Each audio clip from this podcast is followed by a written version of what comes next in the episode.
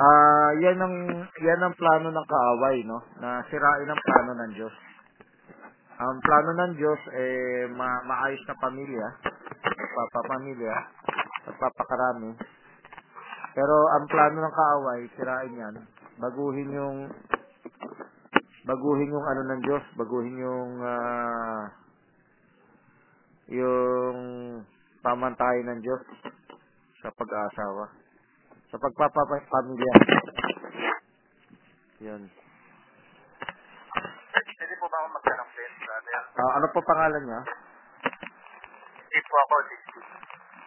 Steve Jones. Okay, sige po. Steve Jones. Opo. Ang, ang question po kasi doon, ah, kasi eh, yung pagkain, ang usual na naririnig ko noon, yung pagkain ng ah, tree of knowledge of good and evil, ito ay ah, ang ano, literal sexual intercourse.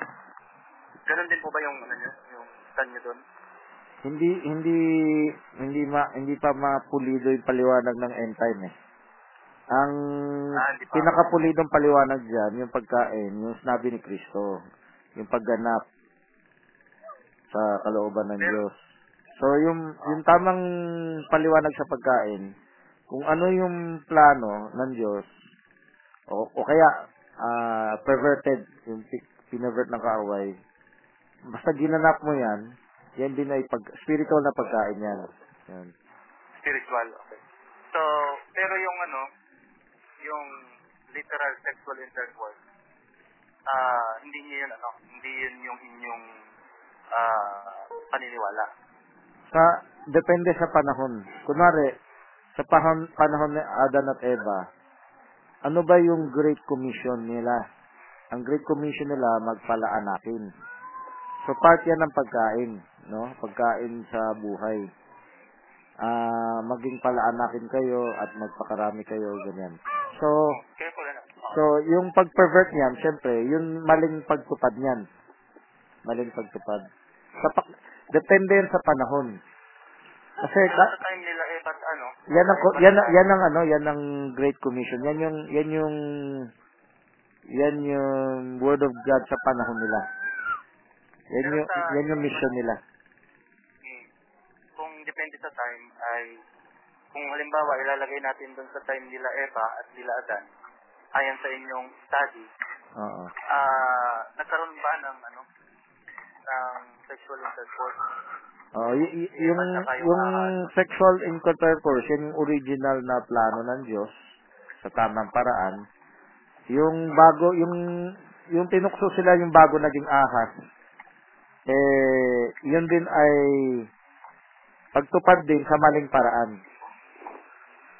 Pagtupad din dun sa pinapagawa ng Diyos. Pero, sa makasariling paraan. Hindi yan sa paraan ng Diyos. Yan. So ibig sabihin nagkaroon sila ng ng sexual intercourse bilang bilang kahulugan ng pagkain no tree of knowledge of good and evil Ah. so, yung salitang pagkain, that, ah, yan yung pagtupad, no? Sa panahon nila, yun ang issue, yun ang, yun ang mission. Mababasa natin yan, yung mga palatandaan yan sa Genesis. Yung sila'y hubad, pero hindi sila nagkakahiyaan. Sinumpa yung panganganak, ganyan. At magpapahinuhod yung babae sa lalaki, asawang lalaki, ganyan. So, binhi niya, binhi nito. Yan. Maraming tanda. Ayan, sila'y hubad. At nalaman nilang sila'y hubad. Oh. So, Genesis 1, Genesis 2, maraming tanda related yan. oh. Genesis 3, meron pa. lang i-direct ako na lang Oo. yung ano. kasi ang ibig sabihin kasi nun ay ah, pero yung ano yung tree of life si Jesus Christ yun di ba sa inyong pag-aaral Hindi directly si Jesus Christ agad. Si Jesus Christ pwede ma-apply sa tree of life sa ating panahon. Sa panahon nila, tipot larawan lang yun. Ang original na tree of life, yan yung salita ng Diyos. Yan yung, yan yung pagtupad sa kalooban ng Diyos. Ibig sabihin um, kung yun ay ah, typology sa time nila Eva at Adan yung na hindi talaga yung si Kristo. Pero pwede, sa in the future, in the future, si Kristo yung tree of life. Oh, Pero yung tree of knowledge of good and evil, ibig sabihin dapat typology din yun, di ba? Tama, tama. Para, ang ang typology naman of knowledge of good and evil, hindi yung paliwanag ng ibang end time na serpente agad, no? Ahas agad. Hmm. Ang knowledge, para, para letra for letra, knowledge of good and evil, hinaluan mo ng mabuti yung masama. Parang hybrid, no? May mabuti, may masama, no? Pwede, ano. So, yan, yan ang pinakakahulugan yan, yung pinaka-original niyan. Ngayon, yung gagamitin mo si Jesus Christ o yung serpente, mga ano na yan, yung mga apologetics na lang yan. Oh. So, ngayon, si Jesus Christ ang true, true of knowledge of evil kasi siya yung salita ng Diyos, etc. Yung serpente, nung time na yan, siya, siya yung ginamit ng kaaway para tuksuhin yung mag-asawa, para sirain yung ano, yung magandang plano ng Diyos ng pag, pag-aasawa. ang, kasi kung typology din yun, ibig sabihin, impossible yung ano, yung literal na sexual intercourse between Eve and, and ano, and serpent, di ba? Ganun yung ano, magiging result niya. Ah, pero kung yun yung yun yung ano, yun yung word of God nung panahon nila tungkol yan sa pag-aasawa, pagpaparami. Yun din yung pagtupad ng ng salita. Halimbawa, kung pagtupad sa kaloo kalooban ng Diyos, maayos na pag-aasawa, pagtatalik, hindi anytime, no? At anywhere, at uh, uh, anyone. So, Ah, ganun na rin yung yung counterpart naka ano ka, anytime anywhere anyone na. Yung ka- yun nangyari sa kabataan ngayon. Yung application ng word of God sa time nila ay tungkol yun sa pag-asawa at pagpaparami. Yan yung tanda nung nasa 1 and Genesis 1 and 2 eh. And 3. Yan. Hanggang 4 pa yata eh. Kasi 4 yung yung talaan kanan na yung pinag-uusapan. Yun. 4 and 5. Pastor, pwede ba po ba ang magtanong pastor dyan? Ano po? Tanong po ito. Okay, sige po, sige po. Nare-record ko. Ah, yamang naunahan, naunahan siya doon dun sa komisyon na ibinigay ng Diyos dito sa Genesis 1.28. Opo.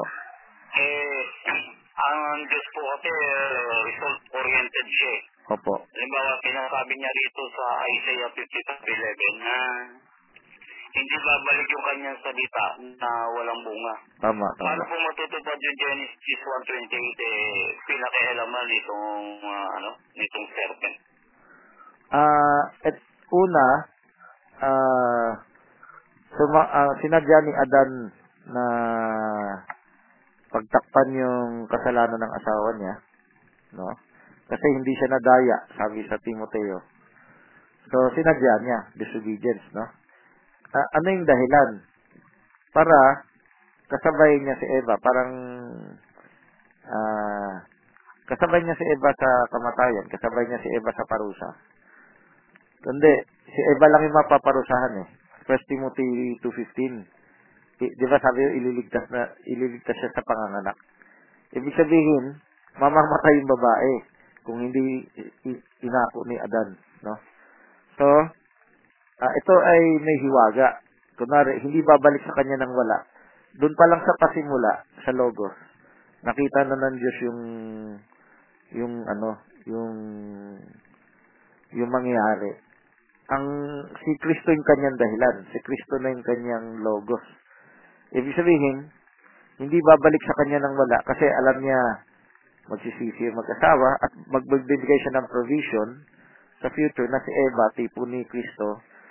Eh, sorry, sorry. Si Adan, tipo ni Kristo. Si Eva, tipo ng Iglesia.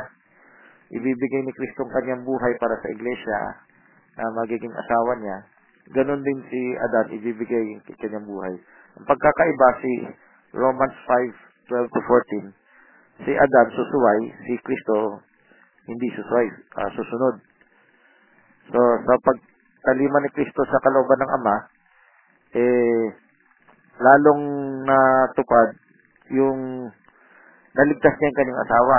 O, si Adan, sa pag sa, ah, suway niya sa Diyos, para maligtas ang kanyang asawa, si Kristo raw, sa pagsunod niya para maligtas niya ang iglesia at kanyang asawa. So, kaya tinuloy ng Diyos yung yung kanyang creation, uh, John 1.3, dahil nakita niya nga niya mananagumpay si Kristo. Sa Logos pa lang nakita niya yan. Yung Genesis 1.28, matutupad yan. Ito hindi na kay Adan at Eva lang, no? Sa physical, natupad kay Adan at Eva, dumami ang tao sa mundo. Pero, sa spiritual, si Adan, ah, sorry, si Kristo at yung iglesia, mamumuno sa mundo. So, uh, una, sa sa Christian na conversion, eh, magkakaroon ng multiplication din, no? By the spoken word. Number two, sa millennium, magpapakarami sila, yun din yung tao sa lupa. At sa pamumuno ni Kristo at ng Iglesia, have dominion over them. No? So, sa, kahit sa nature, ngayon may konting dominion ng tao sa nature, pero hindi pa, hindi pa sagad. Pero sa millennium, magiging perfect yung dominion ng kingdom of Jesus Christ and His bride. Have dominion over them, rule over them. No? So, ah, uh, Diyan din matutupad yung Genesis 1.28. Hindi lang yan natupad kay Adan at Eva. Physically, natupad din yan. Pero, spiritually matutupad yan completely. Over nature, over the spirit of the animals, over the, over men din, sa millennial reign, no? So, magkakaroon ng dominion. Yan, millennial time na yan eh. Yung maging, ano, uh, mamuno kayo sa kanila. Yan. Millen- so, yung Genesis 1, gusto ko lang sabihin, hindi lang yan kay Adan at Eva. Itong Genesis 1, meron din itong tipo sa application to sa Human Creation Week. Yung 7,000 years of Human Creation Week. Mayroon akong audio video dyan. Sana check nyo na lang sa Kogyo End Time Series tsaka Kogyo Chronicle Wakasan. Yung, pa, yung paano mo i-apply yung first day second day hanggang seventh day doon sa mula panahon ni Eva hanggang millennium. Meron ding kung uh, audio video dyan. So para po sa end time itong tinatawag na creation day, hindi ito literal na ano na 24 hours na bawat araw ay first day of 24 hours na creation day. Tama po ba? Hindi lahat ng end time merong mga end time parang denomination din ng paliwanag. So, uh, merong kakaunting end time na medyo ibang paliwanag. Pero itong pinapaliwanag ko, ito siguro yung sagad. Kasi yung pinanggalingan ko, may kaunting unawa siya dyan, pero hindi niya madetalye. Yung pinanggalingan kong end time. Kay Raymond Jackson yun, no? Pwede niyo search yung pangalan niya.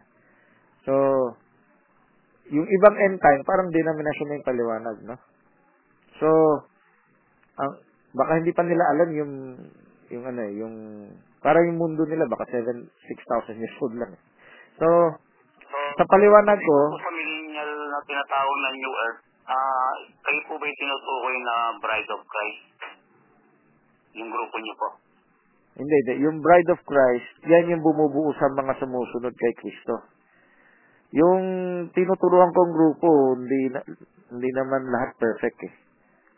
So, ang masasabi ko, ang Bride of Christ, mula pa sa panahon ni Kristo, lahat ng mga tumanggap at nangamatay, bubuhayin sila. Yung sila yung tunay na manampalataya. Bubuhayin sila, uh, aagayin kasama ni Kristo, yun ang bride.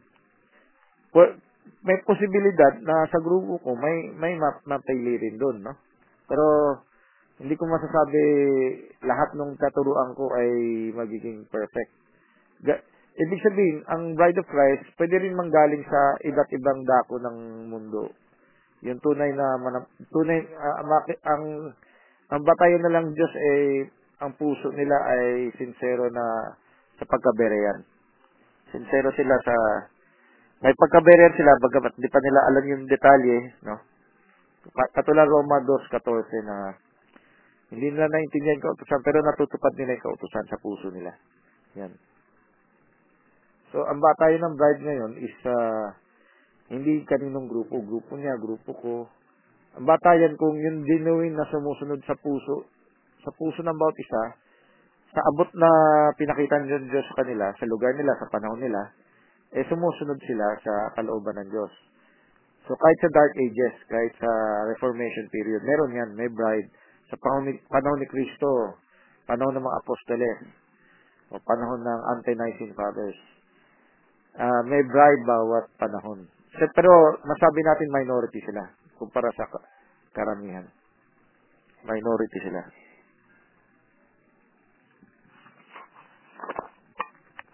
Kung makikilala na po ang isa ay kabilang doon sa tinata uh, bride of sa lahat ng panahon. Yung katangian ng pagkabereya tulad ng hindi ah, yung magnanakaw sa cross, di ba? Ah, ka- ang ang ang tinatawag kong bereyan, yung katangian ginamit ko na yung yung yung pangalan ng lugar para ginawa kong adjective kasi may ginawa sila noon eh. Ang ginawa nila hindi sila sarado, nagpapakorek sila. At hindi sila uto-uto. Binabatay talaga nila sa salita ng Diyos. Siyempre, meron tao ngayon na naka, ah, nakabatay lang sa, sa salita ng pastor o salita ng leader.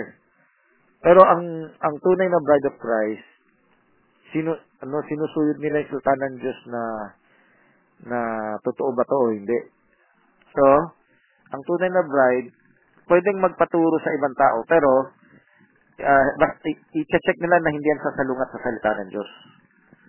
So, kunwari, yung magnanakaw sa krus, wala yung panahon mag, magbukas ng Bible. Pero kung hindi yun namatay, gagawin niya yun.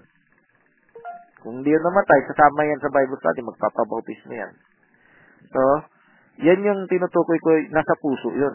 Kung, alam ng Diyos kung sino yung nasa puso na tutupad nun. Sa abot na makakaya niya. Yung iba kasi hindi sincero eh. Parang ang kanilang akala na sumusunod sila kay Kristo, nila ano, alam mo sinusunod nila denominasyon, sinusunod nila leader, sinusunod nila dogma. Dogma yung na-memorize lang, kung Trinity lang ang tama, ganyan. No?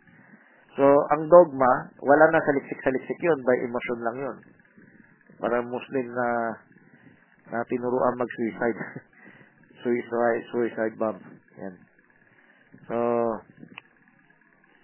ang ang tunay na bride ay hindi yan by emotion lang, kundi by ebidensya ng kasulatan yan.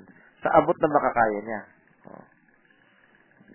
So, yung magnanakaw, ah, sa abot na makakaya niya, eh, nanampalataya siya kay Kristo, pag hindi siya pi- pinahintulutan mamatay, gagawin niya yan. Kung, dahil sincero siya, susunod siya sa Bible study. Mag-aaral yan, magsasaliksik yan. Mag, ma, ma, gusto niya matuto sa salita ng Diyos at tuparin yan. Yan, yan yung damdamin ng, yung tinatawag kong bere yan.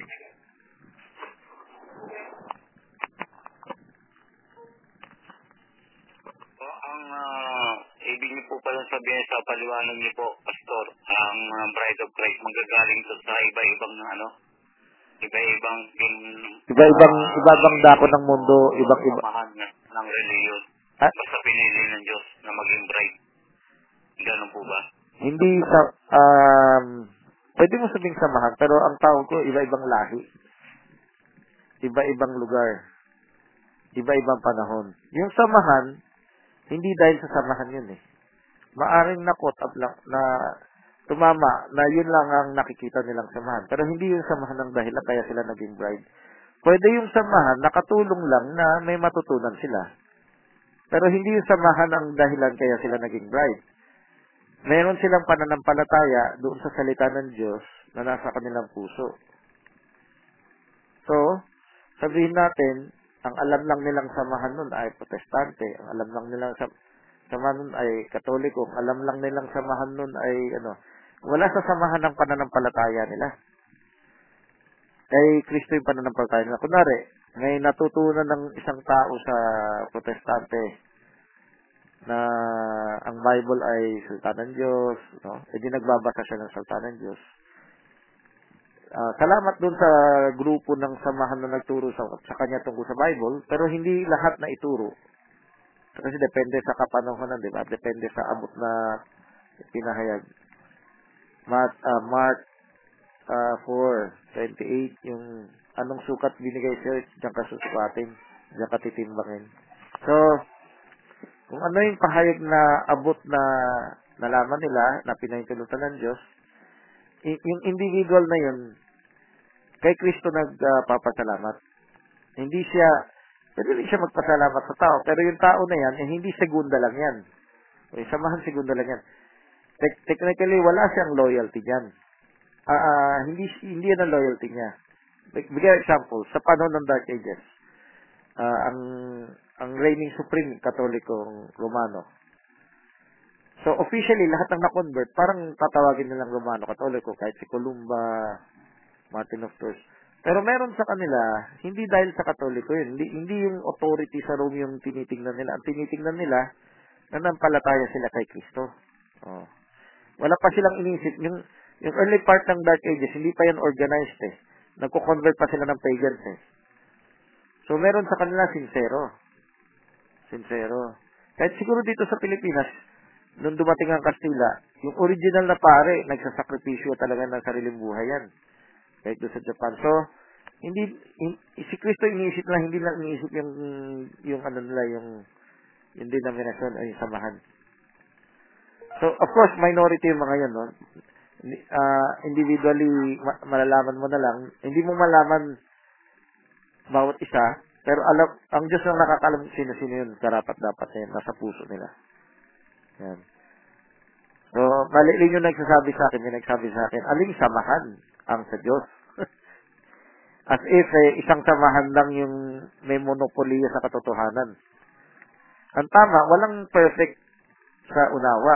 La, merong may alam ng tama, may, may- pero lahat nagkakamali. So, ang tamang attitude, kahit na may natutunan ka tama, huwag ka magkukulong dun sa isang samahan o isang tao na nagpapaliwanag. Kailangan lagi ka nagkukumpara. Baka meron ding ibang bagay na hindi niya alam, alam ng kabila. Oh. So, doon nagiging absolute ay yung Biblia at saka si Kristo, hindi yung samahan.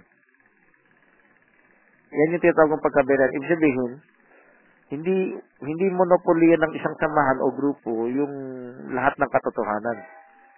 Oh. Nasa ang ang may monopolya niyan si Kristo at ng Biblia. 'Yun. So, ang kailangan na lang yung yung attitude ng bawat isa na wal, walang magkukulong.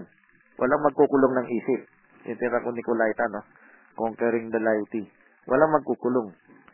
Para ka maging tunay na bride, hindi ka nagpapakulong. O Diyos ang nakakalam sino yan.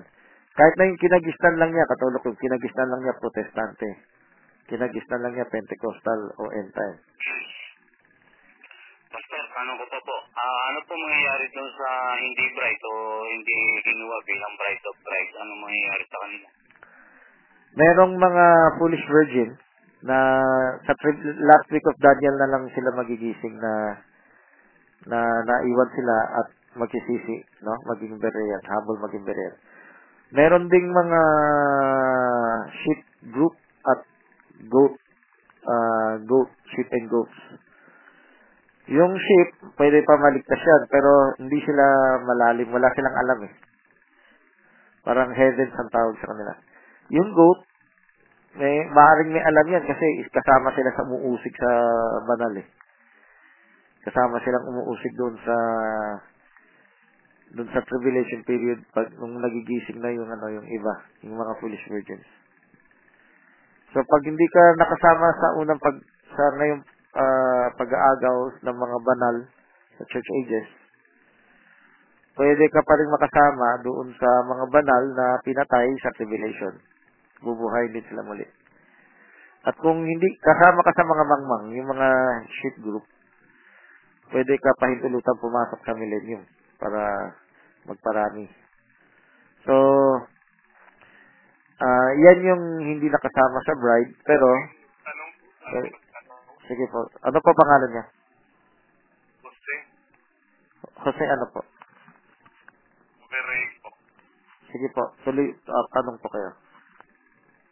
Sabi niyo kasi pag hindi napa, napasama doon sa ano, tribul, tribulation, eh, doon sa susunod na pagkabuhay po ito.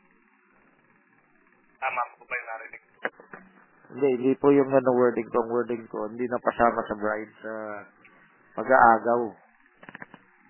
Yun, na meron kasi pag-aagaw bago ang tribulation. Kung hindi napasama doon dahil hindi nga kompletong bride, um, may, pwede pa magsisi sa tribulation. Yan ang wording ko.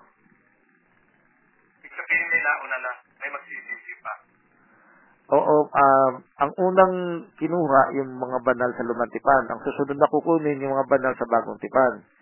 Pero sa tribulation period, pagkatapos ng pagkuha sa banal sa bagong tipan, meron pang mga maiiwan sa tribulation na magsisisi dahil sarado sila sa church ages eh. So, Ibig sabihin kapatid, sa, sa unang Thessalonica 4, 16, pag inagaw ng Panginoon doon, yung mga buhay, kasama ng mga patay, pagkatapos po ba nun may panibago pang pagbubuhay na muli? May Oh. magsisisi pa muli. o sa tribulation period na yan. Sa tribulation period, merong ah, ma makikilala yung Antikristo, makikilala yung dalawang propeta, yung 144,000, at ma-realize nila na iwan sila sa pag-aagaw. At ibibigay nila yung buhay nila sa pagpapatotoo doon sa lingkod ng Diyos, sa sa katotohanan sa panahon na yan. At papatayin sila dahil hindi sila matatatakan ng hayop at mabubuhay daw sila at mamumuno kasama ni Kristo. So sila yung huling bahagi ng bubuhayin, huling bahagi ng pag-aagaw nga. So ito yung mga papatay, yung mga mag, ibibigay ng kanilang buhay sa tribulation. Sige po. Ibig kong sabihin, ibig kong sabihin po, yung unang Thessalonica 4.16, na yung patay at yung buhay doon ay, ay isinama na ng Panginoon. Bagaman sasalubong yung patay, sasalubong din yung buhay sa alapaa, sasalubong sa Panginoon. Pagkatapos pala nito, mayroon na namang muling uh, bubuhayin. Mayroon pang, ibig ko sabihin, may magsisipig pang muli sa panahong yaon. Yan po lang ang nililiwanag. Opo, opo. Yung nga yung tribulation period, yan, yung huling linggo ni Daniel. So, yung maliligtas pagkatapos ng ng pag-aagaw ng banal sa church ages. Sa tribulation period, last week of Daniel. Ito, ito yung mga mangmang na naging ano magsisisi, no? Uh, foolish virgins. Tapos may- ito yung yung two prophet 144,000 kasama sila dun sa bubuhay muli. No, mauna lang yung two prophets. Tapos, yung namang, merong hindi bubuhay muli, hindi sila mamamatay. Ito yung, mga lipi ng Israel na nagtago sa ilang. At ito yung mga, ah, mga, ah, kordero na ibubukod ni Kristo sa mundo. Yung mga kordero na ibubukod ni Kristo sa mundo, ah, sila yung magpaparami sa millennium. Hindi na sila aagawin ah, mabubuhay muli kasi hindi sila mapapatay. So, ito yung mga maliligtas din. Kasi papasok sa millennium yan eh. Na may buhay na walang hanggan. sabihin, kapatid, ibig kong sabihin, may nauna na sa langit. May nauna na yung inagaw nga, may patay doon at saka may binuhay ang Panginoon. Inagaw na, kumbaga sa Thessalonica, ganun ang kasaysayan eh. Opo, Lumalubong na yan sa Panginoon. Sa, sa Panginoon na yan, magpakailan-kailan pa. opo. Yan pala sa aral po ninyo, mayroon pagkatapos na yun, may nahuhuli pang naiiwan na, magaman, may naiiwan na, na kinakailangang magsisipa Opo. At ah, ano po yung susunod? O dito na lang yung sa lupa?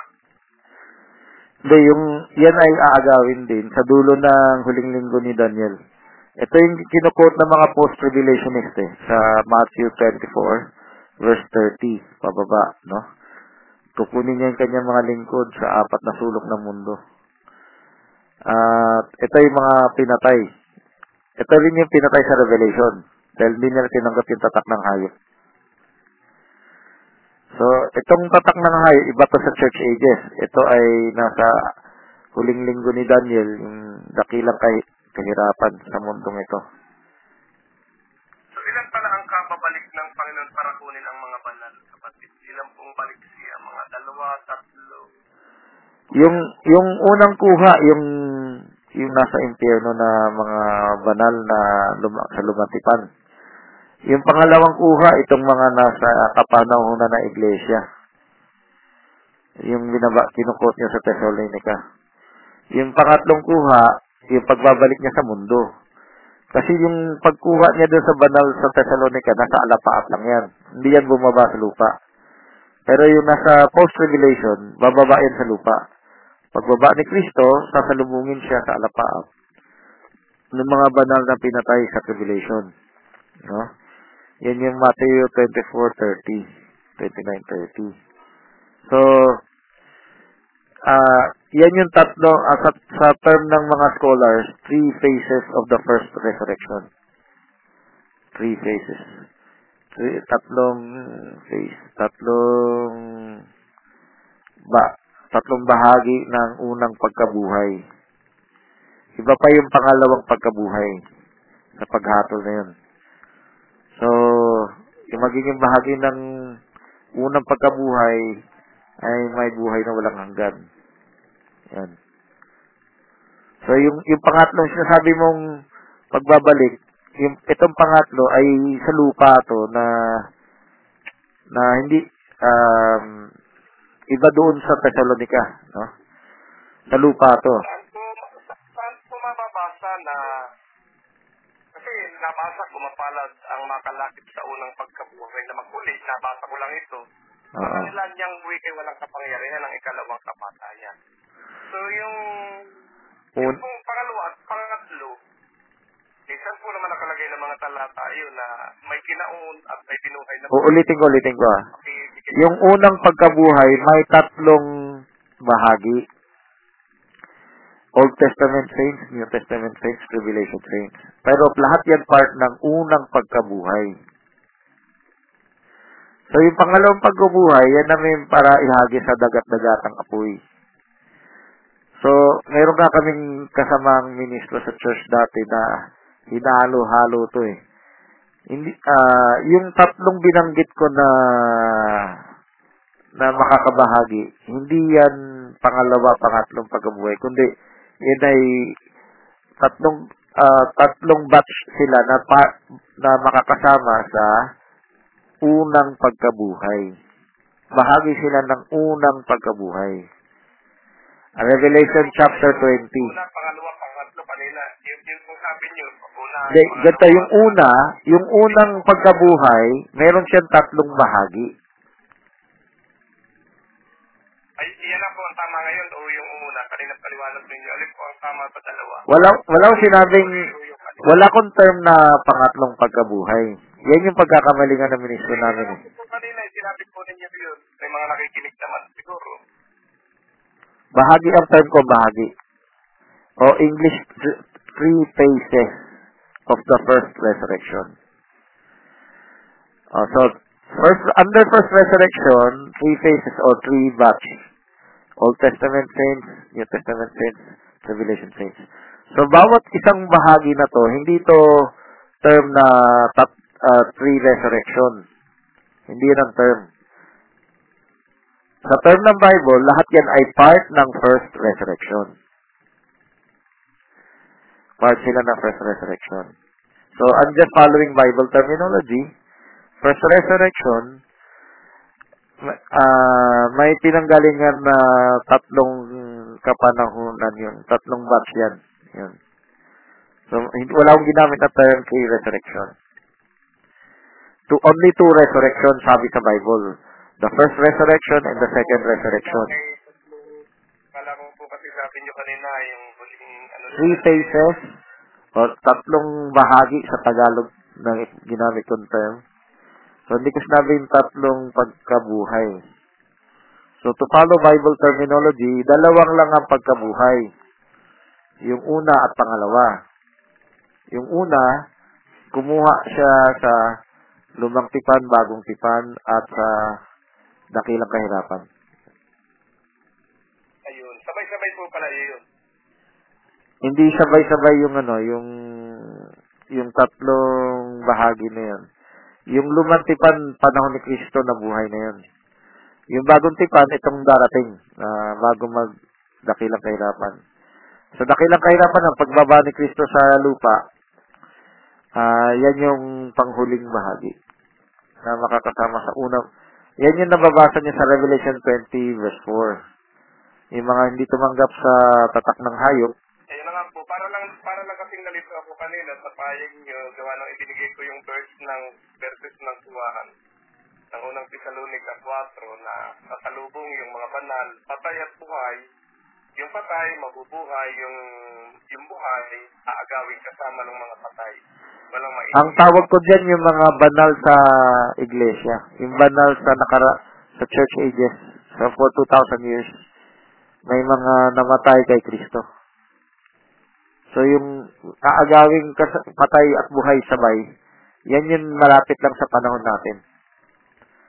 Bago mag-tribulation. Pero may ma- yun nga po yung tinatanong ko, kung may huli pang pag-agaw huli. Sabi nyo kanina, meron pa. May magsisisi pa nga yata eh. Sa tribulation nga yun, pagkatapos ni pagkatapos niyan, pagkatapos ng Thessalonica na kinukot ninyo, meron pang huling linggo ni Daniel. Meron pang mangyari sa mundo. So yung mangyari sa mundo, meron pang maliligtas. Meron pang maliligtas. Ah, pagkatapos na makuha na pala yung mga namatay na sa kay Tesalonica, may namatay na doon, tapos kasama yung mga buhay, aagawin kasama, tapos may maliligtas mang, naiwan yung ibang na, maliligtas dito, naiwan pa. Ganun po yun. Oo, may magsisisi pa kasi may pangangaral pa ng dalawang propeta at saka 144. Meron pa. Ay, ibig sabihin, hindi pa po rin kasama yung 144,000 sa unang ini, inialis, yung sinama ng Diyos. Hindi, hindi yun, hindi yun. Ang 144 nasa huling linggo ni Daniel. Yung Daniel 9.27. Patuloy ang Meron pang, kasi meron pang antikristo na uupo sa templo ng Diyos eh. Meron pang pagtatatak ng ano eh, ng hayop eh. So may mangyari din sa mundo eh. Itong mundo to magiging ano to eh, yung sa huling linggo ni Daniel magkakaroon ng malaking kaguluhan at itong mundong ito ay magkakaisa. At mauusig muli yung ano, Ito, liliwanagin ko lang po kapatid para maliwanag ano. Ayon sa payag ninyo, may mauunang nangamatay na bubuhayin sa paliwanag ninyo. Kasabay ng mga ibang buhay na hindi nabubuhayin at buhay na eh. Nasalubong na lang ito sa Panginoon sa hangin. Na pag itong mga taong ito ay nakuha ng mga banal sila, isinama na ng Panginoon sa doon kung saan man, sa, sa Panginoon nga ay magpakailan kailanman ang sabi kay Tesalonica. Pagkatapos pala na ito, nagpapatuloy ang mundong ito na dito may magaganap pang may magaganap Kahirapan. pang mga rito nga mga tanda, mga Oo. kahirapan. tama. Hindi po pala dadanas yung ibang mga buhay na iyon at yung ibang mga patay. Hindi na po pala dadanas na, nauna na pala silang inialis ng Diyos. Ganun po. Tama, tama po. Malinaw. So yung unang inialis, hindi na nila maranasan yung dakilang kahirapan dito sa lupa. Okay, okay. Saan po naman natin makikita yung pangalawang batch na saan po naman natin mababasa iyon na pagkatapos na may nauna na at kung saan man dinala ng Diyos, ay may sumunod sa kanila na nadadali na naman ng Diyos. Saan pong mga talata kapatid nakalagay? Pakibasa nga lang para maliwanag ka lang. Yung unang batch, yung Matthew 27, 51, 52, 53, Ephesians 4, 8 to 10, uh, 1 Peter 3, 19, uh, to 22, uh, o to 20. Yan yung unang batch, yung mga lumang tipan na banal. Yung pangalawang batch, itong binasa mo sa unang Thessalonica 4, yung buhay, ah kasabay ng patay, ay aagawin. Sa unang Korinto 15, yung buhay, hindi lahat mamamatay, mayroong magbabago ng katawan. No? At yung yan yung sa church ages, yung mga banal na aagawin. Yung pangatlong batch, yung sinabi sa sa Revelation, sa fifth seal, no? Revelation chapter 5, ah kailangan makumpleto yung ibang mamamatay. Para makita natin talaga yung talata na talagang mayroong pangalawa at pangatlong batch na susunod dun sa mga inagaw na. Binigay ko na yung verse, binigay ko na yung verse. Ah, itutuloy ko lang yung yung yung Revelation chapter 6 pala yung chapter 6. Na it, ganun sa 14.11 ng EPSO eh. 14:11. Oo. Kapatid ko po kapatid. Ang bumaba ay siya rin namang umakyat sa kahit taasa ng buong kalangitan. Teka, maingay, maingay. Sandali ah. May maingay eh. Ah, na-record ako. Pa pwede pakimute yung maingay na ano dyan? May mga batang naglalaro. Pakimute muna. Kasi nag-record ako eh. Sayang naman yung verse. O, salamat, salamat. O, sige, patuloy nyo niya. Tuloy nyo na yung pagbabasa. Ito po yung core ng, ng Efeso 4 hanggang 11. Ang bumaba ay siya rin namang umakyat sa kahit taas sa ng kalangitan upang kaniyang mapuspos ang lahat ng mga bagay. 11. At pinagkalooban niya ang iba na maging apostol at ang iba ay propeta at ang mga iba ay ibanghilista at ang iba ay pastor at mga guro para kung wala yung pangalawang salida ng ng Hindi, ito, ito, ito, verse 8, yung unang makakabahagi sa pagkabuhay. Verse 8 yan. Nag, yung binasa mo kasi 10 na eh. Eh, 8 ang, sabi ko, 8 to 11. No? 8 to 10 nga yung nabanggit ko eh. Pero, simula ka sa verse 8. Pag, may kin, inagaw niyang pagkabihag ang bihag. Oo. Kaya sinabi niya, nang umakyat siya sa itaas, ay dinalayan niyang bihag. Tama po ba ito? tama, tama. Kaya sinabi niya, nang umakyat siya sa itaas, ay dinala niyang bihag ang pagkabihag at nagbigay ng mga kaloob sa mga tao ngayon ito. Oo. Umakyat siya. Ano Oo. ito? Kundi siya bumabari naman sa mga dakong kailaliman ng lupa. Ang bumaba ay siya rin namang umakyat sa kaitaasan ng buong sangkalangitan upang kaniyang mapuspos ang lahat ng mga bagay. At pinagkalooban niya ang mga iba na maging mga apostol, ang iba'y propeta, at ang mga iba'y evangelista, at ang mga iba'y pastor, at mga guru. Ibig sabihin po ba ito'y, ito'y mangyayari na naman sa pangalawang may nakuha ng banal, tapos gagawa na naman ng ganito, ganun po ba ang senaryo? Hindi po, hindi po. Yan yung unang bahagi. Yan yung mga banal sa lumang tipan.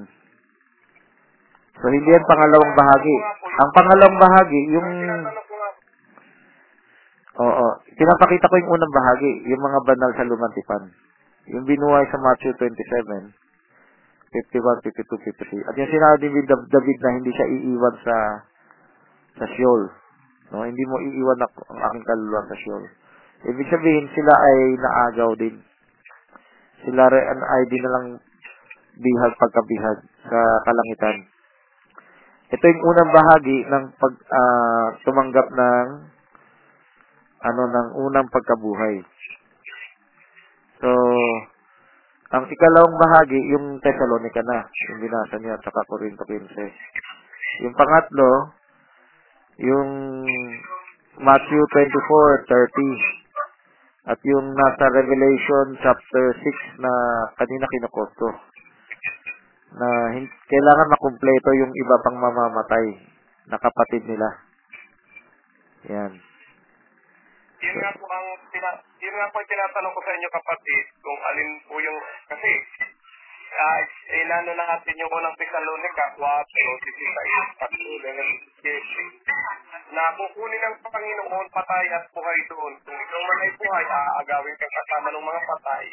Dadalhin ka niya, kasama niya magpakailan-kailanman.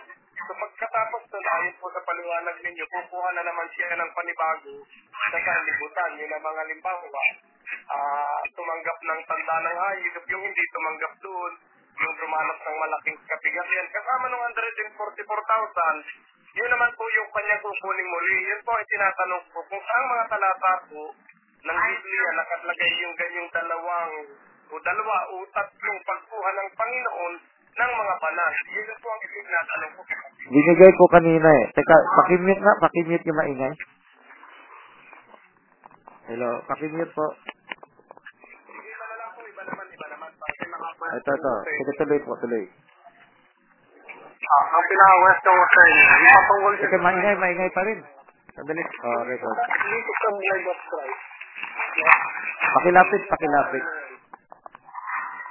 Hindi, talaga naka-headset kasi ako eh. Oo. Yung mic na lang. Ang, ang headset ko ano, Yung mic na lang, yung mic. naka-bluetooth ako dito. Oh, sige, sige. Bluetooth. Oh, sige. Naka-bluetooth ako. Sige pa, tuloy, tuloy. So, yung patungkol sa Bride of Christ, ang end time ba may aral, that mayroong tamang aral patungkol sa Bride of Christ? Yung end time kasi iba-iba. So, um, siguro meron sa kanila na kumikilala na ang bride ay kukunin sa buong kapanahonan ng iglesia. Yun. I think may grupo pa rin ganyan. May grupong ganyan. And, sa lahat ng end time church, sino ngayon nagtuturo ng tama yung Bride of Christ? Hindi, in, in- ah, sa dami ng grupo, hindi ko pwedeng piliin, no? Ang alam ko lang, merong kakaunting grupo na mas balanse sa Bible kaysa sa iba. Siyempre, yung iba, yung yung bride, eh, yun lang nakarinig kay Branham, yun lang daw ang bride. Pero merong iba, unawa bride, lahat ng mga tumanggap kay Kristo ng tama sa buong kapanahonan ng iglesia. Kapaloob ba sa end time church? Ang tunay na aral patungkol sa Bride of Christ at hindi ba yan makikita outside the end time church? Ang batayan ko po sa tunay na bride, yung may pagkabereyan. So, hindi yan nakakulong sa end time. Yan yung siguro pagkakaiba ko sa ibang end time, no? Ah, sa kanila, sa grupo lang nila. Sa akin, kinikilala ko, lahat ng genuine, sincero sa puso, kahit na hindi nila alam lahat ng katotohanan, no? lalim, lahat ng lalim. So, pwede yan makakuha sa iba-ibang panahon, iba-ibang lugar. No? Kung ang kinagisnan nila hindi kumpleto doon sa alam ng iba. Basta sa mata ng Diyos, sa abot ng pinahayag sa kanila ay sincero nilang ti- tinutupad sa buhay nila. Yan tinatawag kong berayan, no? So, yan po yung pagkakaiba ko, hindi nakakulong sa end time. Sa kanila kasi nakakulong sa grupo pa nga nila eh. Yun. So, ano yung, ano yung aral na yung talagang exclusive na makikita na na sa inyo lang ang meron na wala sa iba na dapat maging mas pakinggan nila para mamindara yung. Ano yung aral niyo yun? Yung pagka-berayan naman po, hindi necessary dahil pinaliwanag ko sa kalang sila maging berayan. Ito ay kilos ng Espiritu Santo sa bawat manampalataya na hindi sila magkukulong, hindi sila madadala, madadaya ng tao.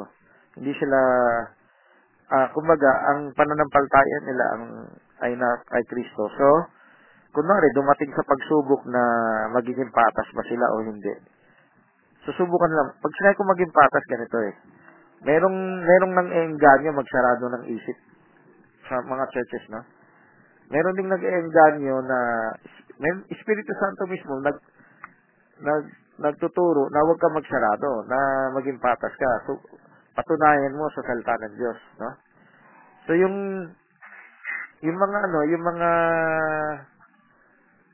bawat individual na manampalataya na tunay, at si Kristo yung nagpapabigay sa kanila ng pusong pagkabereyan, hindi ako. Ako lang yung nakakita na dapat na, na yan ang nangyayari sa tunay na manampalataya na magiging sincero sila dyan. No? Not necessarily yung iba na kaya ipaliwanag to eh. Yun, kahit yung saltang bereyan eh. Kahit hindi nila ginagamit yung saltang bereyan, matutupad sa buhay nila yan. Na sila ay sincero kay Kristo at susundan yung salita ng Diyos. So, hindi necessary dahil narinig yung paliwanag ko. Eh, ah, so, konti lang ang viewers ko eh. so, ang Espiritu Santo ang magkikila sa buong mundo. Yan. Okay. Ah, ano, teka, maingay pa rin. Sana yung may ingay ma- ma-mute muna. Ano po pangalan ninyo?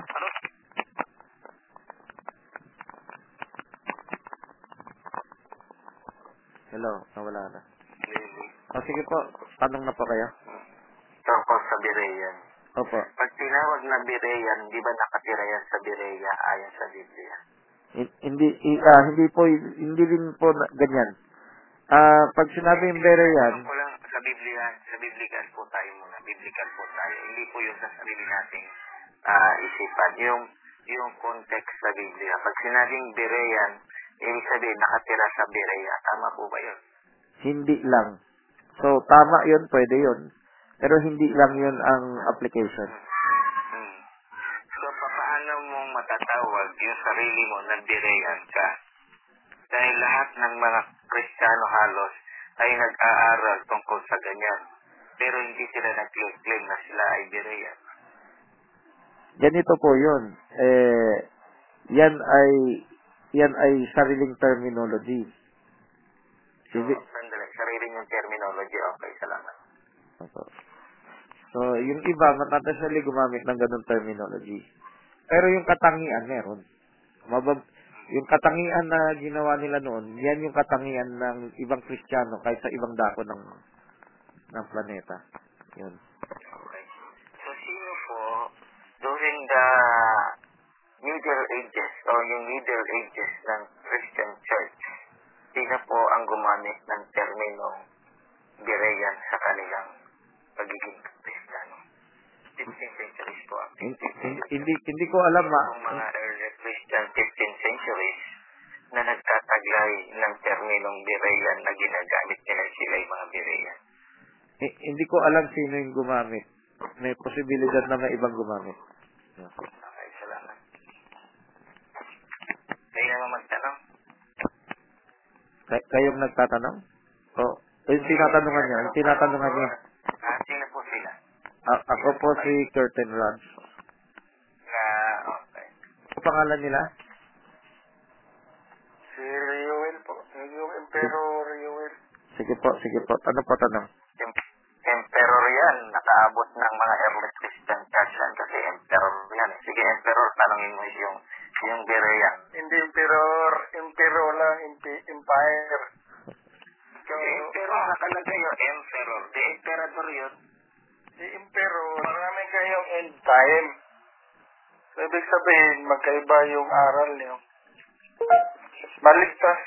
ah sino po yung tama sa inyo na maligtas? So, kanina binanggit ko po yung katangian, no? Ah, uh, end time man o hindi. Yung, kung ang may katangian siya ng pagkaberean. So, katangian, hindi gumagamit ng term. Hindi yung term. Eh, yan yung sincero na tunay naman ng palataya. Siya ay ma, ma, maka, maliligtas. So, hindi yung dami ng alam eh. Yung sinceridad sa puso yan eh. Ibig mong sabihin, ang ah, maligtas, depende sa katangian, kahit saang religion. Diba? Kung anong kanyang inabutan ah, sa puso niya, ay tunay ng panampalataya siya, maligtas siya. So, hindi necessarily dahil sa ibang religion, no? kundi tumama lang yun ang inabutan niya. Tumama na sa panahon siya ng Wala yan, kasi pangalawa pa lang yan ang question ko bro. Yung uh, clarification ko ba? Kasi sabi mo, ah sa in time, kung katangian niya dapat siyang ligtasin, maligtas, di ba? Kahit saan sa in time. Di ba? Opo, opo. So, ganun din kahit saan sa Katolik or Opo, sa opo, opo. Muslim. So, yung sinceridad, yung Katangian, Oo. depende sa katangian yung kaligtasan. Yung sinceridad sa Diyos. Roma 2.14. Natupad yan sa lumang tipan, natupad din yan sa bagong tipan. Halimbawa, yung Hindu, yung Muslim, yung mayroon ding mga atheist na magandang katangian. So yun, yun iba yung basihan mo sa kaligtasan yung uh, ugali. Ah, Roma 2.14. Ito mu- mukhang artista pero hindi naman siya artista eh. May kumikilala rin ng Diyos na kahit na wala pa, hindi pa nila narinig yung kautusan o ebanghelyo. Yung yung sinasabi ni ni Antit na na days pero yung days niya yung noong panahon eh iba yung ngayon eh. Ngayon kaya mo malaman ayaw mo lang alamin ayaw mo sarado puso mo There was a time na hindi nila alam lahat ng bagay. Sa abot ng alam nila nangungusap ang Diyos sa kanila. Roma 2.14 hindi lang narinig yung bang kautos- ng kautosan pero natupad nila yung kautosan yan Pero pangatlo kong tanong, kasi sandali maingay maingay Opo. Ano ba ba yung purpose sa paggawa mo ng uh, sikta o yung denomination? Anong tawag sa iyo yan? Na kahit pala wala ka dyan, pwede ka pala rin maligtas eh.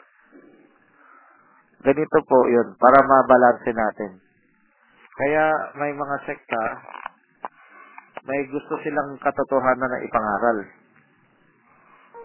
Ngayon, kung ang sekta eh nagkukulong, ah wag ka pa kukulong.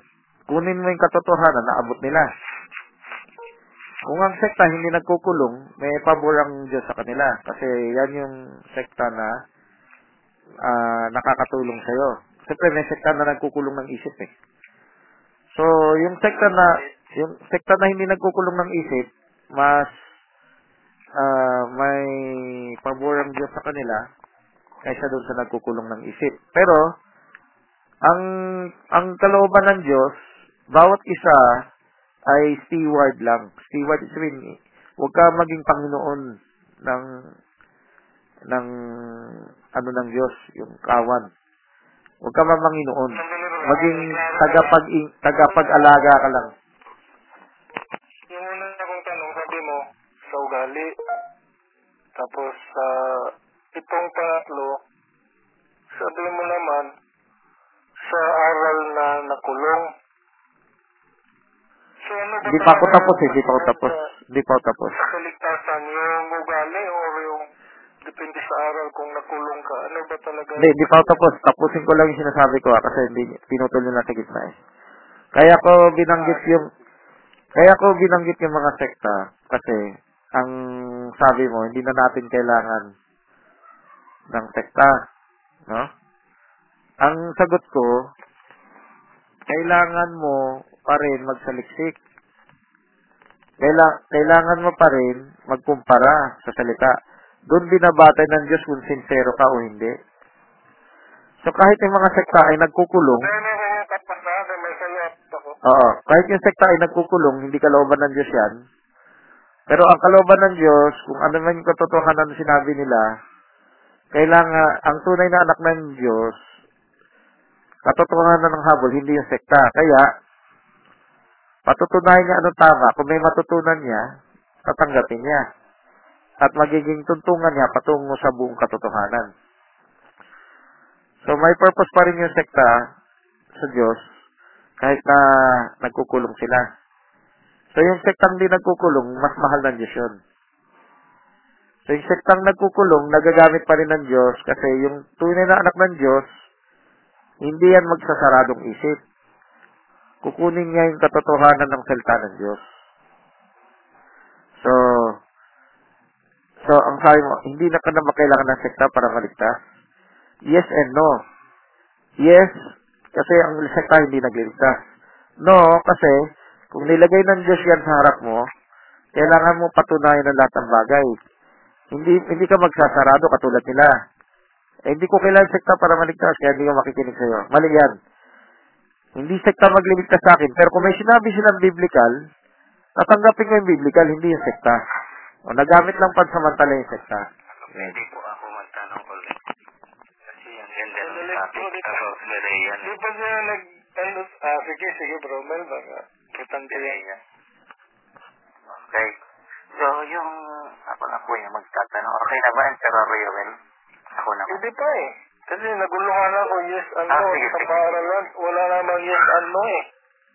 Sige. Kung, kung no, Sige, sige, sige, sige. uh, isa lang talaga eh. Yes, uh, yes and no, di wala nang ah, multiple, wala nang... Hindi, hindi mo nakuha yung punto ko. Hindi nyo nakuha yung punto ko. Ang punto ko, Ha? hindi, yes na hindi makakaligtas ang sekta. Kasi hindi sek, yung mga sekta talaga yung direktang magliligtas sa'yo. Yan yung sabi kong yes, hindi sila, hindi sila. Hindi, hindi sila kailangan para maligtas. Yung sinabi kong yes doon sa sinabi mo na hindi sila makakaligtas. Hindi mo kailangan sila para maligtas. Yes, kasi hindi sila mismo yung magliligtas. Okay. Ano yung no? Yung sinasabi kong no, kailangan mo sila, hindi para maligtas ka, kailangan mo sila para malaman mo yung bahagi ng katotohanan na kailangan mong malaman. Kailangan mo ng patunay, kailangan mo pagkumpara. Nilagay, hindi sila pinahintulutan ng Diyos maglipana para lang i-ignore mo. Kundi, para mag, katulad ng taga Berea, eh, patunayan mo lahat ng bagay, alamin mo ano yung tama. Unang Thessalonica 5, verse Pero, 1. ano, kasi mayroon pa si Bromel eh. Ko sa kanya. Sige, sige. Ano, Sige. dapat bang lumipat kami sa iyong sikta para maligtas or hindi na ligtas pa rin kami? Okay, sa magandang tanong po, ito yung sagot.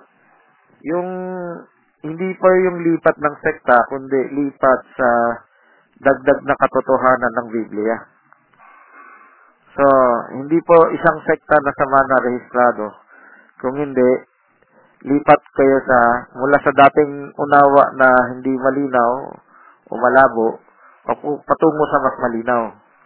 So, yung direktang panampalataya niya sa katotohanan na napahid sa Biblia, yun po yung magpa, magbibigay sa inyo ng tamang pananampalataya. So, ah yun po yung paglipat, hindi sa sekta. Sabi, li, ah, lilipat or hindi? Yung, yung lilipat pa? H- hindi lilipat sa sekta, lilipat sa unawa. Ah, so, Lilipat sa pa, pag-apply sa buhay. Hindi na kailangan maggawa-gawa pa ng ah, religion pala. Sige, Bromel, ikaw lang, Oh, Bromel. hindi kailangan ng sekta.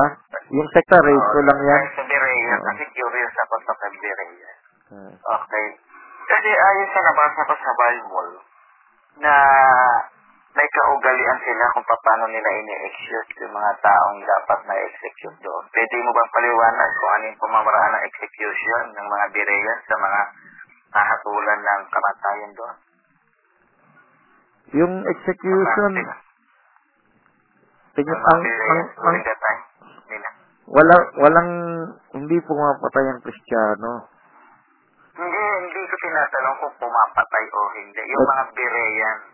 Tandaan natin, o sige, bago ako pumunta. Baka ibig mo sabing execution pagtupad, hindi pagpatay, no? Kasi ang naintindihan ko pagpatay. eh. Ah, babasahin ko ah. Hmm. Kaya't iniutos niyang dalhin ito sa Berea, oh, at patayin ayon sa kaugalian doon. So may kaugalian ang mga Berea kung paano mag execute dahil yun ay kanilang kaugalian, custom, kung ano yung kanilang pamamaraan ng pagpatay. Ano yung pamamaraan ng pagpapatay ng mga Berea during that time na hindi pa sila Kristiyano. Sandali, anong verse po yun? Acts ano yun? Hindi po sa Old Testament ko yung kinuha, hindi po muna yun ako, sa, mamaya na ako pupunta sa inyo. Pakibasa po ulit yung verse na binabinasa niya. Pakibasa ulit yung verse na binasa niya. Ngunit siya'y nabigo sapagkat ginalit ng Diyos na hari na mga hari si Antioco laban kay Manileo. Nalaman ng hari mula kay Lysias na si Manilao ang dahilan ng kauguluhang iyon. Kaya tiniutos niyang dalhin ito sa Berea at patayin ayon sa kaugalian doon. Yan ay sa Old Testament, Maccabees 13.4. Ah, sa Maccabees pala yan. Akala ko sa Acts. Hmm. Okay, hindi, Mamaya ako magtatanong. okay. Hindi po yan yung Berean na tinutukoy ko na nagsasaliksik sa nagpapatunay ng katotohanan, no? Yung, yan ay isang lugar na kung saan nasa gera ni Antioco sa Macabeo, yung gera nila noon at yung batas nila noon. Isa yung parang batas ng mga gobyerno yun, paano ang pagpatay nila. Okay? Hindi yung paraan po, paraan ng pagpatay, hindi po yung gera. So wala may- so wala wala na akong alam wala na akong alam doon sa lokalidad. Wala, okay. wala lokalidad. Okay, ah. okay. Next, next question.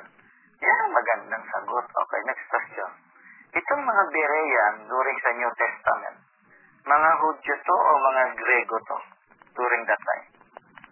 Yung sinagoga ng sa Berea, Hindi, hindi, categorical po muna. Hudyo ba sila o mga Greece? Mga Grego?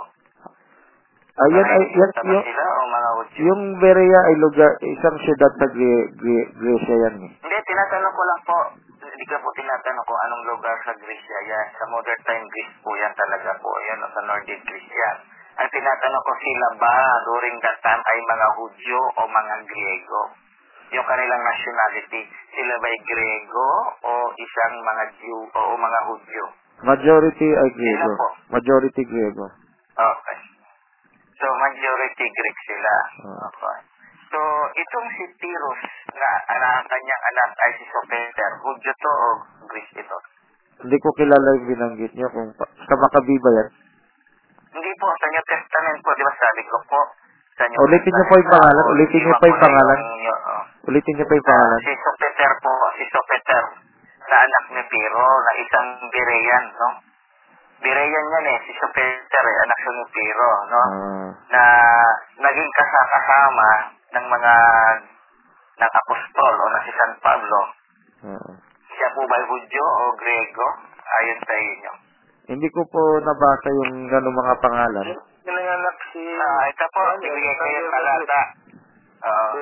Acts chapter, yes, yes. Diyan pinanganak si Alexander the Great kasi yan ang lugar ni Philip the King, yung Iba, father iba pa yan, ni iba pa yan. Alexander Macedonian eh. sa Berea.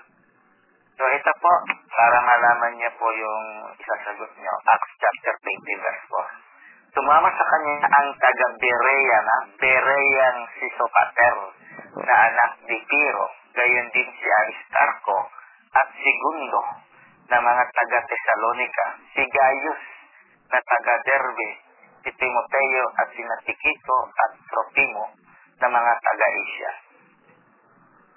Ah, sa, at, sa aking abot, sa aking abot sila yung mga Griego. Maring, kasi meron kasi mga proselyte ng Hudyo, di ba? So, yung mga, merong kakaunting Hudyo dyan, pero karamihan dyan ay Griego sa abot ko. Griego. Mm, okay. Griego. So, ito bang si ito mga binanggit dito lahat ba ito mga Berea? Yung mga binanggit dito sa 24. Sa, sa pina, ginagamit kong da- adjective na Berean, Tropimo, si Timoteo, si, si Derbe. sa adjective kong Berean, sa adjective kong Berean, ah kung sila tunay naman ng palataya, may ganyang katangian sila na Berean. Kasi kasama si Timoteo dito, eh, tunay naman na napalataya dyan ni Sabi. So, lahat ng tunay naman ng palataya, may katangian nun, nung katangian nung ginawa nung taga Berean. Ah, Opo. ano ba ang katangian ng Berean?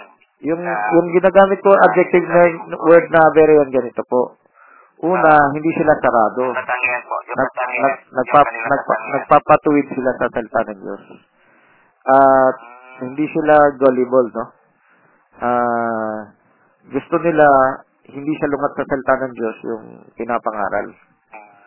At o, wa- wala silang bias. Tulad kay Pablo, wala silang bias. Marunong silang makinig. So, hindi lang kay Pablo nila ginagawa yan. Kahit kanino nila ginagawa yan lalong naging ma- mararangal ang mga to sapagkat tinanggap nila na ibang pag-iisip. Hindi lang si Pablo yung ginanyan nila eh, na, na binigyan nila ng chance eh. Kahit sino bibigyan nila ng chance.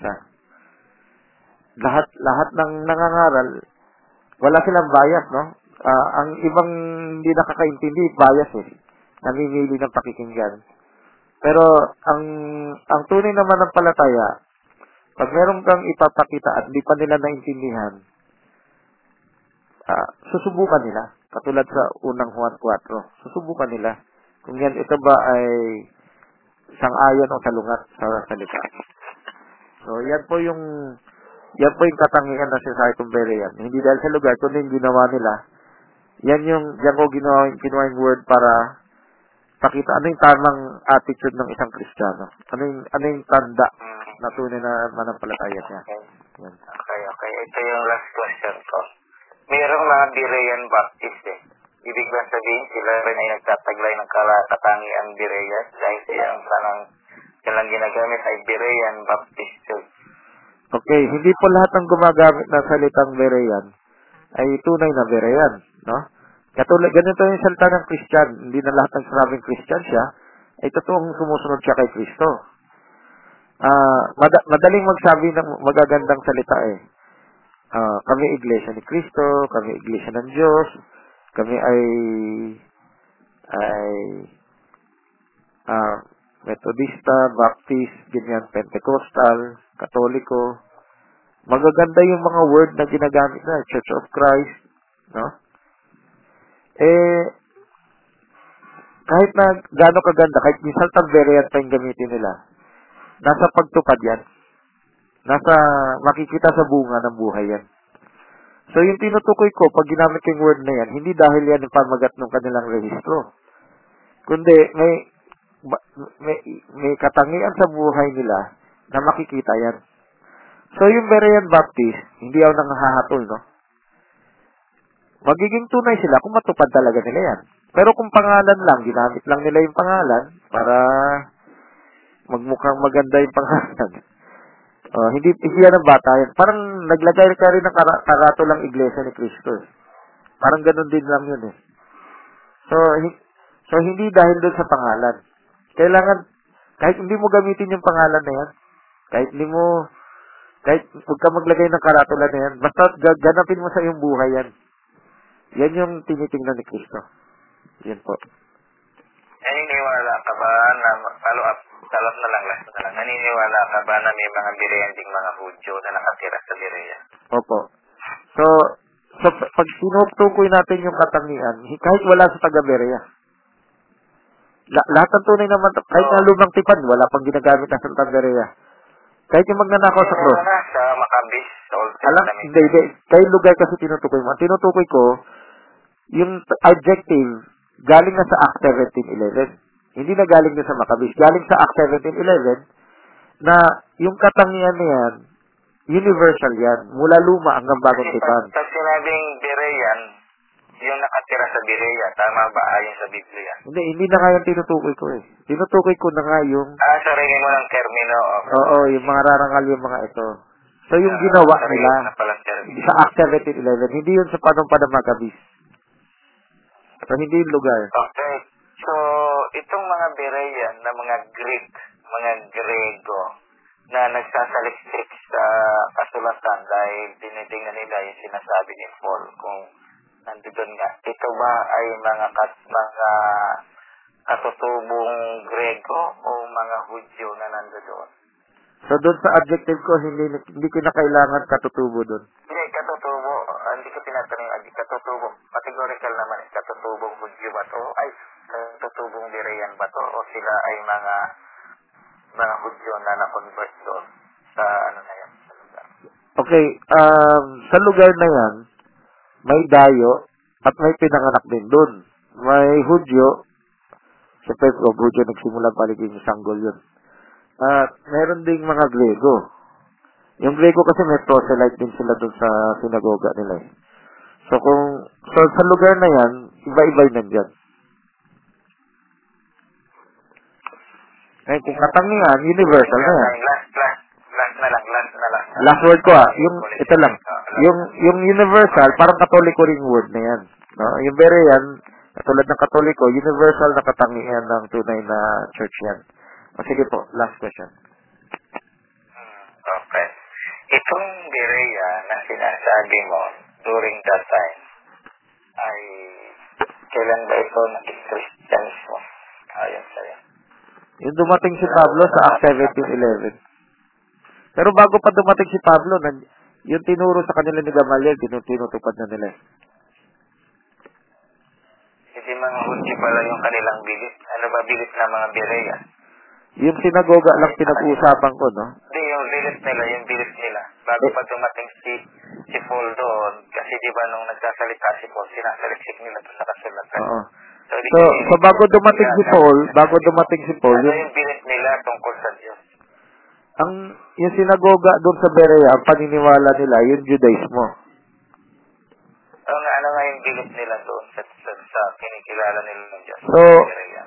So, sinagot ko na yung Judaismo, di ba? Sinagot ko na yung Judaismo. Dadagdagan ko pa, nasa nasa school of thought ni Gamaliel.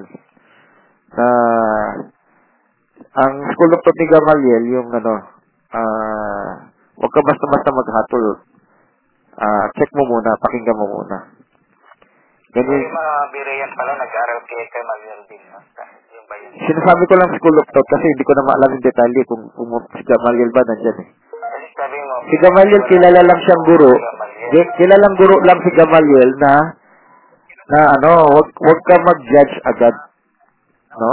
Wag ka mag Sabi mo, ang ginagawa nilang cross ay yung mga natutunan kay Gamaliel. Hindi naman nakarating si Gamaliel sa Berean. Hindi ko sinabing nakarating siya. Ang sinasabi ko, yung school, yung pamamaraan, yung pamamaraan ni Gamaliel, Hindi naman nakarating ng Berean. yung pamamaraan kasi ni Gamaliel, ah, magandang stepping stone para matanggap yung Kristyanismo. Ah, ayaw niya maghatol agad. Uncle, Uncle, sorry ha, batid lang ako, batid lang. Sige, sige, sige. Ikaw na, ikaw na. Oh, hindi lang kasi si Gamaliel ang merong eskwelahan nun. Maging si Hiliel may eskwelahan din. So, mababa, Marami counterpart si Gamaliel. mababasa lang kasi si Gamaliel doon sa bagong tipa, sa Acts na wag niyo muna i-judge sila kung sa, na sila ay labag sa Diyos. Di ba? Nung umuusbong ang Kristyanismo, eh, la, lumalaban yung mga Hudyo laban sa kanila, sa mga Kristiyano. Naghunos dili si Gamaliel. Huwag, huwag natin silang, ano, ah, pamalian agad. Kung sa Diyos sila, mag, ano, mapapatunayan yan, magaganap yan, uusbong yan. Kung hindi sila sa Diyos, mawawala sila. Yan. So, Pe- Pero ang nangyari nga, ang lahi rin naman ni Gamaliel, for example, si Gamaliel III, no? Ah, balik sa apo-apuan niya na yan. Galit na galit kay ano, galit na galit kay ah, origin. Maging kay ah, pala na ito. Sa mga iba pang Kristiyano, no? galit na galit sila maging Irenaeus. Sabi nga nila, eh, ni Gamaliel III, sumpain, mamamatay ang mga lahi ng mga Kristiyano. o Gamaliel the third na yan. Ang tinutukoy kong Gamaliel yung nagturo kay Pablo, hindi ko sabing Berean agad si Gamaliel, no? Stepping stone siya ng mga Berean na ah, huwag agad mag-judge. Yung anak, siyempre, hindi mo na masabing anak, nagbago na yung anak eh. Parang Antiochus ka fourth na yan eh. So, Ah, ang ginagawa mo kasi label, Uncle, sorry ah. Ang ginagawa mo kasi, nila-label mo eh. Yung Berean. Ginagawa mo siyang label. But technically, it is not a label. Ang ginawa nyo, you making a label uh, for a open-minded person, tinatawag mo siyang Berean. So, that is your labeling. No? Kaya Oh. nagkakaroon tayo ngayon ng distortion. Kasi yung, yung context, natatabunan ng label. ah, ako hindi ko tinatawag na label yan, kundi terminology ko lang yan. Ang labeling kasi, kailangan yung gamitin yung term. Ako hindi ko ini-insist na gamitin yung term. Di ba sabi ko sa Roma 2.14, kahit, ah, kahit, basta tinutupad niya yung kalooban ng Diyos. Oh. So, this is just for convenience na term. Anong convenience? Ibig sabihin, imbis na ipaliwanag ko yung katangian ng ng isang manampalataya na siya ay mapagpakumbaba, siya ay hindi basta-basta nangahatol, siya ay gusto sumunod sa kalooban ng Diyos, siya ang absolute niya yung salita ng Diyos. So, for the sake of uh, convenience, so hindi to label ha, hindi ko pinipilit gamitin yung term na to. For the sake of convenience, sarili kong ginagamit yung term na to. Para lang i-shortcut kasi kung isa-isahin ko yung katangian, napakaraming katangian. Di ba? So, bakit ko pinili yung term na yan? Ito yung tanong, bakit ko pinili yung term na yan? Per- Personal pili lang to ha. Kaya ko pinili yung term na yan kasi pwede naman maba, yung, para malang mga balikan yung yung verse na sabi ni Lucas, mga ang mga to kasi handa ko. So, lahat ng Kristiyano handa ang pag-iisip, makinig. Pero, dahil tumama lang, nasulat ni Lucas diyan, para lang matrace ng ibang tao. Katulad sa ibang end time, narinig na. Oh, sa kanila trinace. Kaya ganun, Uncle. No? Ah, kaya, kaya ganun, Uncle. Ah, ang nangyayari, actually, hindi sa inyo galing yun, yung Berean. May mga born again na gumagamit ng Berean na internationally. So, kaya nga sabi ko, ginagawang label. But technically, um, it is not, it is not a label. No? ginagamit nila yung word na Berean, no? Yung attitude ng mga Bereans noon, no? In order for them, doon sa mga kausap nila, gayahin yung pagiging open-minded. Kaya yun naman talaga purpose, no?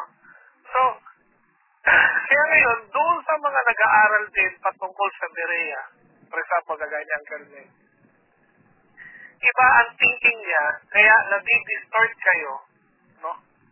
Dahil iba yung thinking niya at ang ang study patungkol doon sa Berea. Hindi yun about labeling, kundi about yun sa context. Kinukuha niya yung context, ibinibigay niya sa'yo yung context. Yeah? So, at the same time, ikaw naman, ibinibigay mo yung terminology mo na kung paano mo siya ginamit as terminology. Kaya hindi kayo magkasalubong ngayon. Kaya ang point dito, in order na magkasalubong kayo, don't use the term Berea. Instead, use the term open-minded. No? Pwede mong ihalin tulad sa Berea, yung pagiging open-minded. Pero may mga may mga ano may mga boundaries yan. For example, ah, open-minded. Yes, we're, we're open-minded. Kaya nga until now, nag-aaral kami because we're open-minded. Issue na Hindi Brunas, eh. Hantay siya, Brunas. Hindi, hindi, hindi. Nag-explain ako, bro. Nag-explain ako. So, Ah, ipinapakita ko doon yung ano, pinapakita ko doon yung Berea. So, gaya yan, kami, may mga doctors kami, no, na nag-aaral, no, until now, at tinuturo sa amin. Kaya, kanina ang tanong sa inyo, ano ba yung significance ng aral nyo na hindi natin makikita sa iba? Ang sabi mo, Berea yan. Diba? So, ibig sabihin, gumamit ka ng, ng terminology ng Berean. Pero yung Berean kasi alam na, alam na ng lahat yan dito eh. Alam nila lahat eh. Kaya, gusto ko lang makita ang Sir, uh, ano, Francis, kung ano yung talagang stand nyo dyan. Ano yung aral nyo na wala sa iba. Na sa inyo, butangin lang sa inyo makikita. So kanina, sinapiniliwanag ko na yung karamihan ng iba, sa grupo lang nila maliligtas. Yung paniniwala namin, kahit sino pwede maligtas sa ibang dako ng daigdig, kahit hindi narinig yung mensahe namin. No? Sa abot ng pinahayag ng Diyos sa kanila, hindi sila sarado, eh, eh, eh, may sinseridad sila magpatuwid at patunayan sa salita ng Diyos sa abot ng kaya nila. So, yan yung pinaliwanag kong pagkakaiba. Yung salita, kulang kung sa gagamitin ko yung salitang Berean kasi siyempre, sa, tulad ng pali, paliwanag mo, hindi naman pareho lahat ng tao gumagamit ng term na yan eh. Iba yung unawa nila sa term na yan eh. So, ah hindi, hindi lang yung term na Berean ang gagamitin ko. Pinaliwanag ko rin kanina yung pananaw sa iba. Iba yung pananaw ng ibang grupo sa amin na karamihan, ha, hindi ko nila lahat. Karamihan, eh, medyo mas mahigpit sila, mas, ma, mas sarado sila. Yan. Hindi lang po open-minded. Kaya, kaya ko hindi ginamit yung salitang open-minded. Kasi yung pagkabere yan, hindi lang open-minded yan eh. Meron din yan na pag-ibig sa salita ng Diyos. Meron din yan yung yung pagpapakumbaba at uh, pagiging patas. Yan. It's, a part of open-minded eh. Kasi kung wala ka, hindi ka open-minded, hindi ka magmamahali at magpapakumbaba eh. So, kung, kung open, kaya under yan ang open-minded. Kaya, kung open-minded, so you, you're pertaining to an open-minded kasi open-minded nag-aaral din. After yan. No? Merong open-minded na hindi ano eh, hindi nagmamahal sa katotohanan. Nagtatawag ng open-minded. Ano lang ang maligtas? O yan, sinabi niya kahit sino lang magtas. Meron kasi yung open-minded na hindi naman talaga Biblia ang habol nila. Kunwari, merong liberated na open-minded, ganyan, no? So, kinakategorize ko lang yung, ano, yung open-minded niya is gusto niya patunayan. Um, pwede ko na iputol yung record kasi pag lumampas to ng 25 MB, hindi ko na ma-upload mula sa smartphone eh. So, ikakat ko na muna ngayon. Record pala yan. O, one, magwa 125 na eh. Mag, pag lumampas to ng 125, ano na to, lampas na ng 25 MB, hindi ko na, kailang computer na yung pang-upload ko. So, iputuloy ko na muna ngayon ha. Sira